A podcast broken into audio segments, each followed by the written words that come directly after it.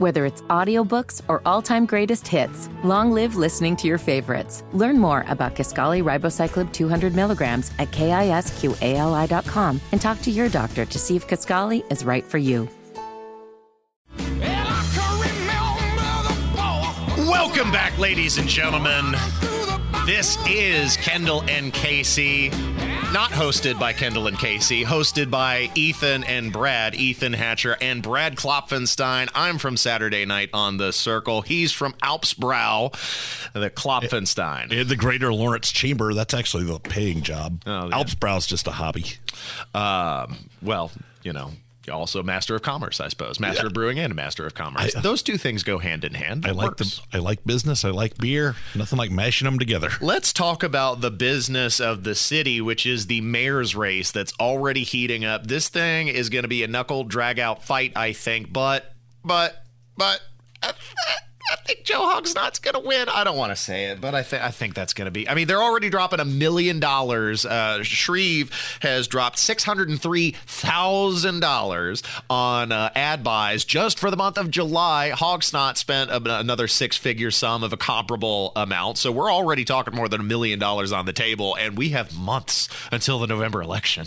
So, Ethan, I've been saying for a long time, a, a long time, really since the primary, I I, I was involved. With uh, our friend Abdul's campaign. Yes, so was I. Ran for mayor. Yes, you were there. Exactly. We were both there on election night. I mean, heck, I had bounced around the idea of running until Abdul said he wanted to do it. And I'm like, all right, Abdul, go knock him out. I think I, I think Abdul stood a chance of uh, connecting with the voters of Marion County, but there's no point in having sour grapes. He's not the nominee. Shreve is. And I'm, look, Shreve has my vote. I want to get that out of the way. I'm definitely voting for Shreve because I am not a fan of uh, Joe Hogsett. I live in Marion County. I have seen the way the city has declined since twenty fifteen. We've got to get this guy out of here. And if Shreve is the nominee, I would have made a different choice, but okay, fine. We'll go with him. I'm just afraid Shreve doesn't have the fire. He has the money. He bought his way through the primaries. He slapped more than two million dollars to buy his way over Abdul in the primary event. Now, just to help put this into context of how much money we're talking about dumping in the Indi- Indiana mayoral race, which is unprecedented. Um, uh, he spent more money on the primaries than any other figure in uh, municipal election history in the state of Indiana, two million dollars on that, whereas Jim Merritt dropped three hundred fifty thousand dollars on the whole damn campaign. Yep. So Jefferson Shreve has the ability and the opportunity. If I was his campaign, I would lock down every political avail for all of September and all of October and that first week of November.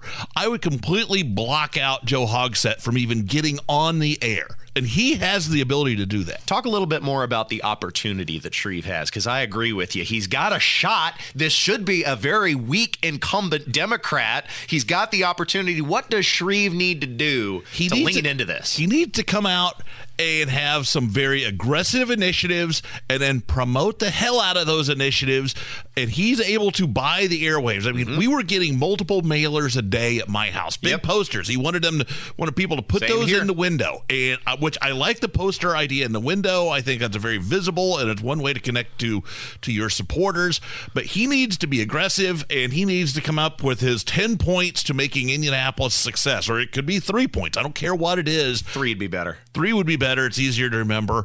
But yeah, roll those out now, get some earned media on that, and just start hammering those things home. And then start asking the hard questions on Hogsett. Mm-hmm. Yeah, Ask hard- the questions that nobody else except Jason Hammer's asking. Where the hell was he when the riots happened? We've heard the rumors. Now we need to get an official statement from well, the mayor. It, Put on the fire, man. Where is Shreve? It, and, and, and asking that question is not being mean. It nope. is a very reasonable question to ask of our leaders. Um, and you also mentioned earned media, which gives me cause for concern because he's already blowing it in the wake of that tragedy in uh, Broad Ripple where three people were shot a couple weekends ago, and Hogsett marches out. Now we have the tough on crime Joe Hogsett marching out in the public. We've got to do something about this. You know, whereas the community of Broad, Broad Ripple is just voluntarily closing, shuttering their doors early at one o'clock in the morning, which how disgusting is that? Because Joe Hogsett's city is out of control. It's the business community of Broad Ripple that has to suffer suffer because of his lackluster leadership and because that loser Ryan Mears, friend of the miscreant Mears. Yeah.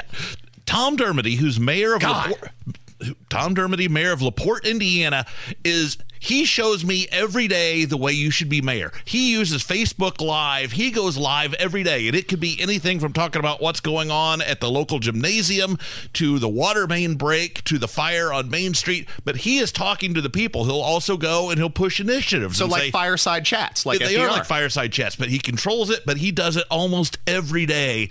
Jefferson Shreve and his campaign, they need to be in Broad Ripple at midnight on a Friday night saying, this is unacceptable. We should not be able To, this is not what we are as a city. He should be downtown. He should be promoting the things that are good. He should be promoting what he wants, and he's not doing it. But when he's got the microphone in front of him, when he's got the attention of the media, when he's got an opportunity to take a stand, what does Shreve say? Oh, well, I sympathize with what Hogsett has to say about, about Broad Ripple. Why the hell do you? Why are you sympathizing with who should be an incredibly weak incumbent? You need to target on him. You need to put the fire on. Man, you need to be hammering home how unsafe the city is and take him to task. That's what I want out of the Republican nominee. Where's the fire, Shreve? You got the dough. Where's the fire?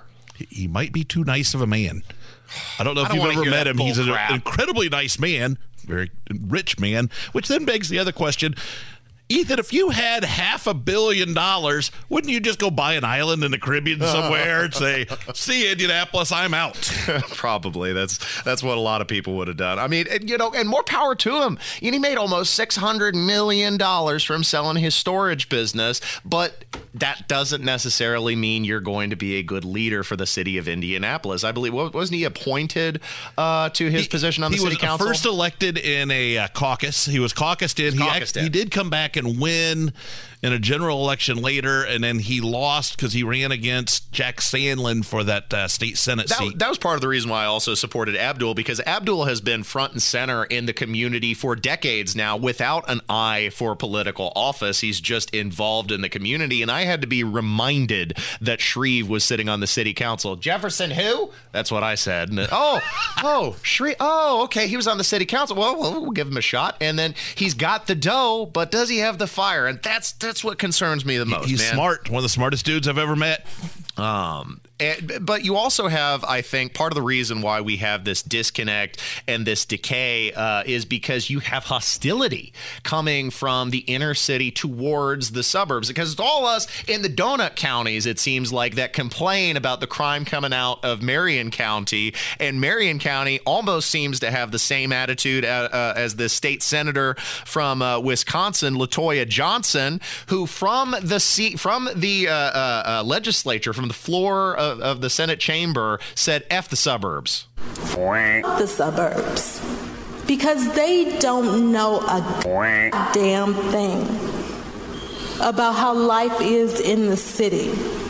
Shut up, silly woman. Now, Brad, I actually can can speak up here because I grew up in the suburbs, but I now live downtown in the city of Indianapolis. So I have the com- basis for comparison, and I promise you, city of Indianapolis needs to be looking at these l- rural communities for how they run their their, their towns, because it's a lot safer, a lot more stable, a lot more enjoyable in the rural communities in the suburbs than it is in the inner city. Speaking as somebody who freaking lives here. I promise you. I lived for years over at thirteenth and Ritter up until I moved to Lawrence, so I'm still in Marion County, but you're right. A city is only as good as what it tolerates. Yep. And that goes somewhat to the prosecutor, but in this Friend instance... the miscreant Mears. Yes, but in this instance, we need a new mayor. We need vision, we need leadership, and we need somebody that says, we are not going to tolerate this. And you know what? If they're not going to tolerate it in Fishers, and they're not going to tolerate it in Carmel, we're not going to tolerate it in Indianapolis. And the mayor's office isn't the prosecutor's office, but he can use the bully pulpit and the attention that that office brings to put pressure on the prosecutor to do his damn job, which is what we're looking for. Thanks for listening to the show. I'm getting uh, mean looks from Darling, so we need to break for the news. Thanks for listening to Kendall and Casey on ninety-three W I B C. Whether it's audiobooks or all-time greatest hits, long live listening to your favorites. Learn more about Kisqali Ribocyclib two hundred milligrams at kisqali dot com and talk to your doctor to see if Kisqali is right for you.